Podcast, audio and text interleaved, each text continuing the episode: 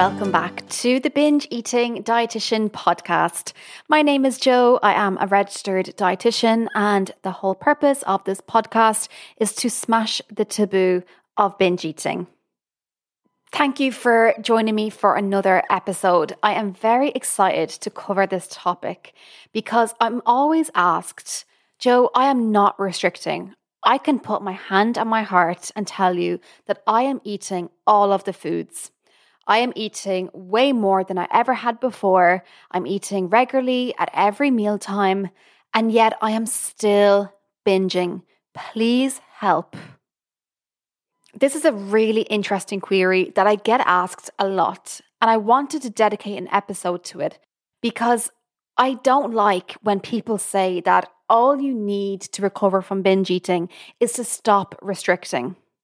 I think that minimizes the whole problem. And it silences the group of people who don't restrict yet who are still struggling with binge eating. So I wanted to acknowledge that this is a real problem. It is really common to not be restricting, but still be struggling with binge eating. So, today I am going to be giving three things that you can consider if you are still binging, even though you can say with the hand on your heart that you are not restricting anymore. Before I get into it, I just wanted to remind you that I am taking new one to one private coaching clients. So if you have ever considered working together with me, a professional registered dietitian, to overcome binge eating, then no time like the present. I will leave a link in the show notes where you can read all the information and book a free 15 minute, no obligation introduction to coaching with me. I always say in this podcast, and it goes for this episode too, this is not a substitute for medical advice from a healthcare professional. You cannot replace one to one individualized support. So please don't take any healthcare advice from this podcast. But if you would like to work together where you can get individualized support that's tailor made for you, then check out that link. Okay, let's get into today's episode. If you are still binging, even though you have stopped restricting food, here are three things that I would like you to consider. The first thing I would like you to consider is how long has it been since you last restricted? When was your last diet? When was the time that you said, okay, enough is enough? I am not restricting my food intake anymore? The reason why I'm asking this is time and time again, I've come across people who think that this is going to be a simple overnight process, who have yo yo dieted, been on and off different plans for years. But once they make the decision to not diet again, not restrict again, to start to eat intuitively, that all their foodie problems and concerns and worries are just gonna leave that's really not how it happens. Well done on taking that step, taking that decision that you are going to leave diets in the past, that you are not going to restrict anymore. But I need you to just hold it in the forefront of your mind that this is not an overnight process. Unfortunately, making that decision does not automatically mean that all your foodie worries are resolved now there is still a lot of work to do. And why I'm asking you to consider how long it's been since you have dieted or since you have restricted is because your body might be expecting you to diet at some point because that's what you've done before. It comes with yo yo dieting. You have a period of when you are off a diet and your body is able to relax and you're giving it lots of delicious foods very regularly. But then what has happened is you have started another diet down the line. So it's understandable that your body hasn't fully trusted you that there is going to be a constant supply of the delicious and nourishing foods that you like available. And not only that, it may still be getting used to getting food again on a regular and consistent basis. Your hormones for appetite might be still skewed, or maybe your weight that you are now is below your set point weight. It's below where your body optimally functions. And therefore, you are driven to binge eat because your body wants you to gain weight. It wants you to get back up to that point. I'm often asked, how long does it take to stop binging after you have give up dieting? And I'm so sorry to tell you that there really is no answer. It's completely dependent on everybody's individual situation.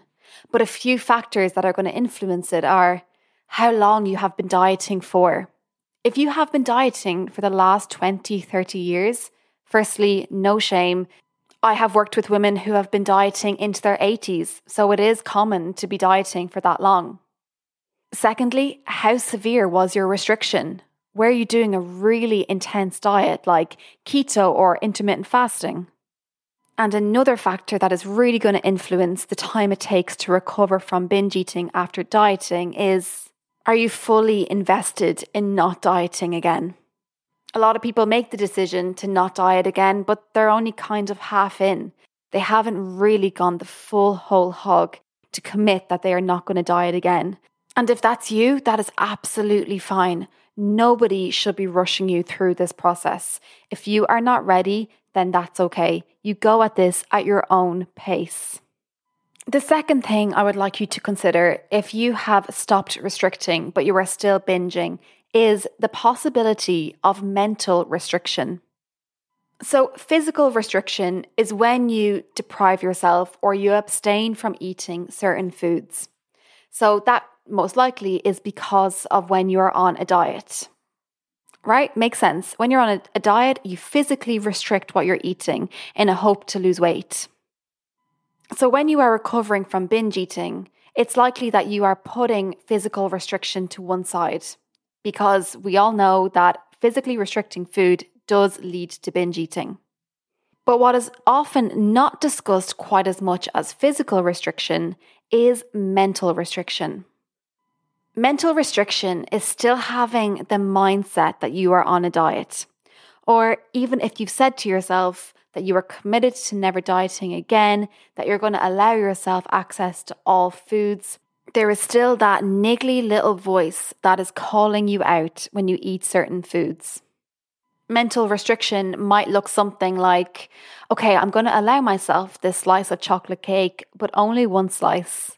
And if I want a second slice, that's not happening. I'm only sticking to one.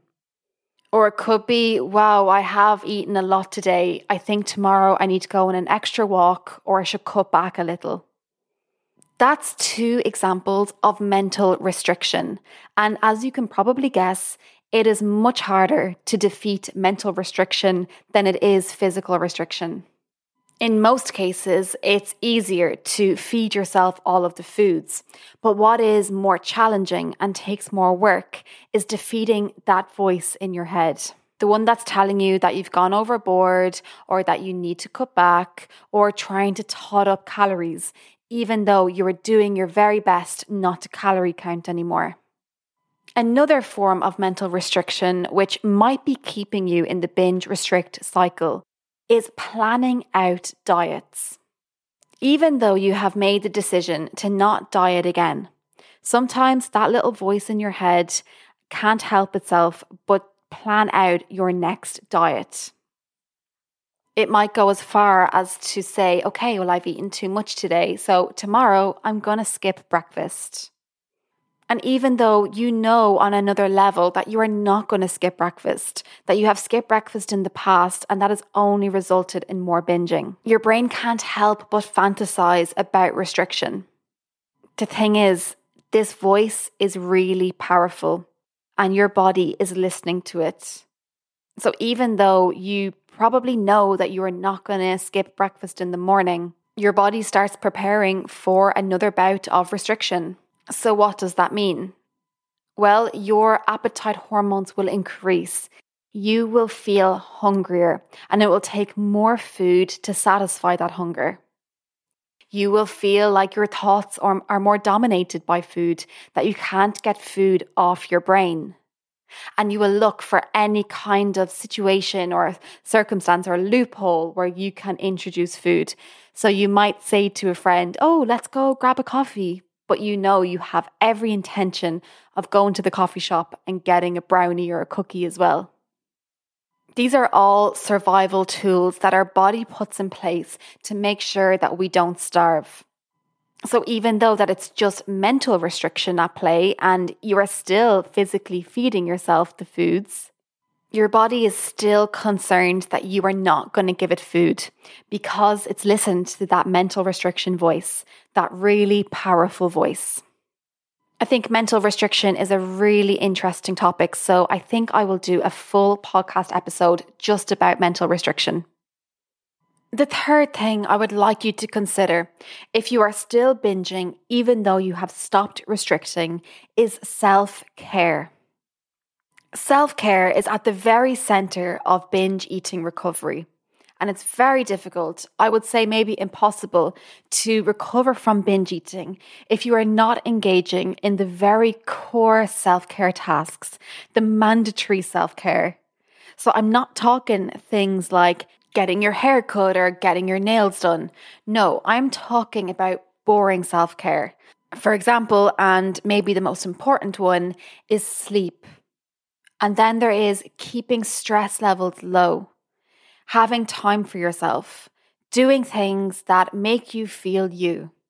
That's what I mean when I say self care. I've talked about the importance of sleep before. If you are sleep deprived, you are more likely to binge eat. And I know that sometimes it can't be helped.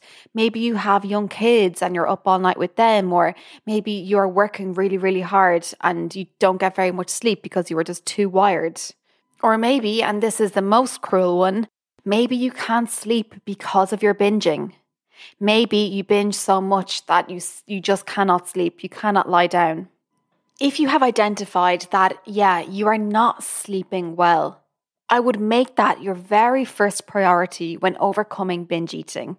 Reinstate a healthy sleep pattern. Practice what is called sleep hygiene. You could try putting your devices away, put all the screens away at a certain point in the night. Keep your bedroom at a comfortable temperature and watch your caffeine intake. The half life of caffeine, that means the time it takes to be processed in your body, is about five hours. So make sure to be having your last cup of coffee or strong tea at least five hours before you go to bed. Or make it even longer if you can. Because although the half life of caffeine is about five hours, it can range up to 10, depending on a whole load of factors. So keep that in mind. Next is to look at your stress levels. And I know that this is way easier said than done, but do whatever you can to reduce your stress levels, even if it is just a little bit. Are you feeling overwhelmed at work? Maybe you could chat to your boss about it. Or if you're feeling like you're just taking on too many extra projects, why not practice saying no to anything additional for a while? Remind yourself daily that you are only one person and you do have your limits. You can't take on everything. It's so common for people to tell me that they believe that they are stress eaters. So they eat in response to stress. And this is something I've talked about before, and it is totally plausible. Eating food is a way to console the body when it's stressed because food helps to move the body from an anxious, heightened state of stress, of anxiety, of high energy into a more relaxed state, the rest and digest phase which is associated with feeling calmer, more relaxed, more quiet. So if you identify as being a stress eater, then that's okay. There is a very clear logical reason why that is. It doesn't mean that you can't move past it though, and it doesn't mean that you have to wait for the stress to be gone before you can start to have a better relationship with food. I acknowledge that everybody is going to have some level of stress in their lives at all times, probably. So it's about managing your food intake in response to stress. And lastly, make sure you incorporate activities that make you feel more you, whether that's activities that are alone or with other people. Loneliness is one of the main triggers for binge eating, and that doesn't necessarily mean the absence of human connection. Sometimes it can mean that you're feeling disconnected from yourself. So, reconnecting with the activities or the people that make you feel more like you is a really good idea if you are still struggling with binge eating after restriction. All right, just to recap over those three points. If you are still binge eating even after you have stopped restriction, the first thing to remember is How long has it been since you have stopped restricting? Has a reasonable amount of time passed? Recovery from binge eating takes time, so don't put pressure on yourself to meet a certain goal in a certain time frame. The second point is to acknowledge mental restriction. So that's the voice in your head that is always commenting on what you're eating and that you should cut back tomorrow or that you need to start or need to plan a new diet. And the third point is to remember and reconnect with self care. Starting with sleep, self care is at the center of binge eating recovery. So take a look at your sleep hygiene, at reconnecting with yourself, and at keeping stress levels low as much as you possibly can. If you would like to work together on a one to one private basis to help you get over binge eating, then reach out to me. I am now accepting new clients. I will put a link in the show notes where you can look at all the information and book a free 15 minute, no obligation introduction. All right, you take care of yourself, and I will see you in the next episode.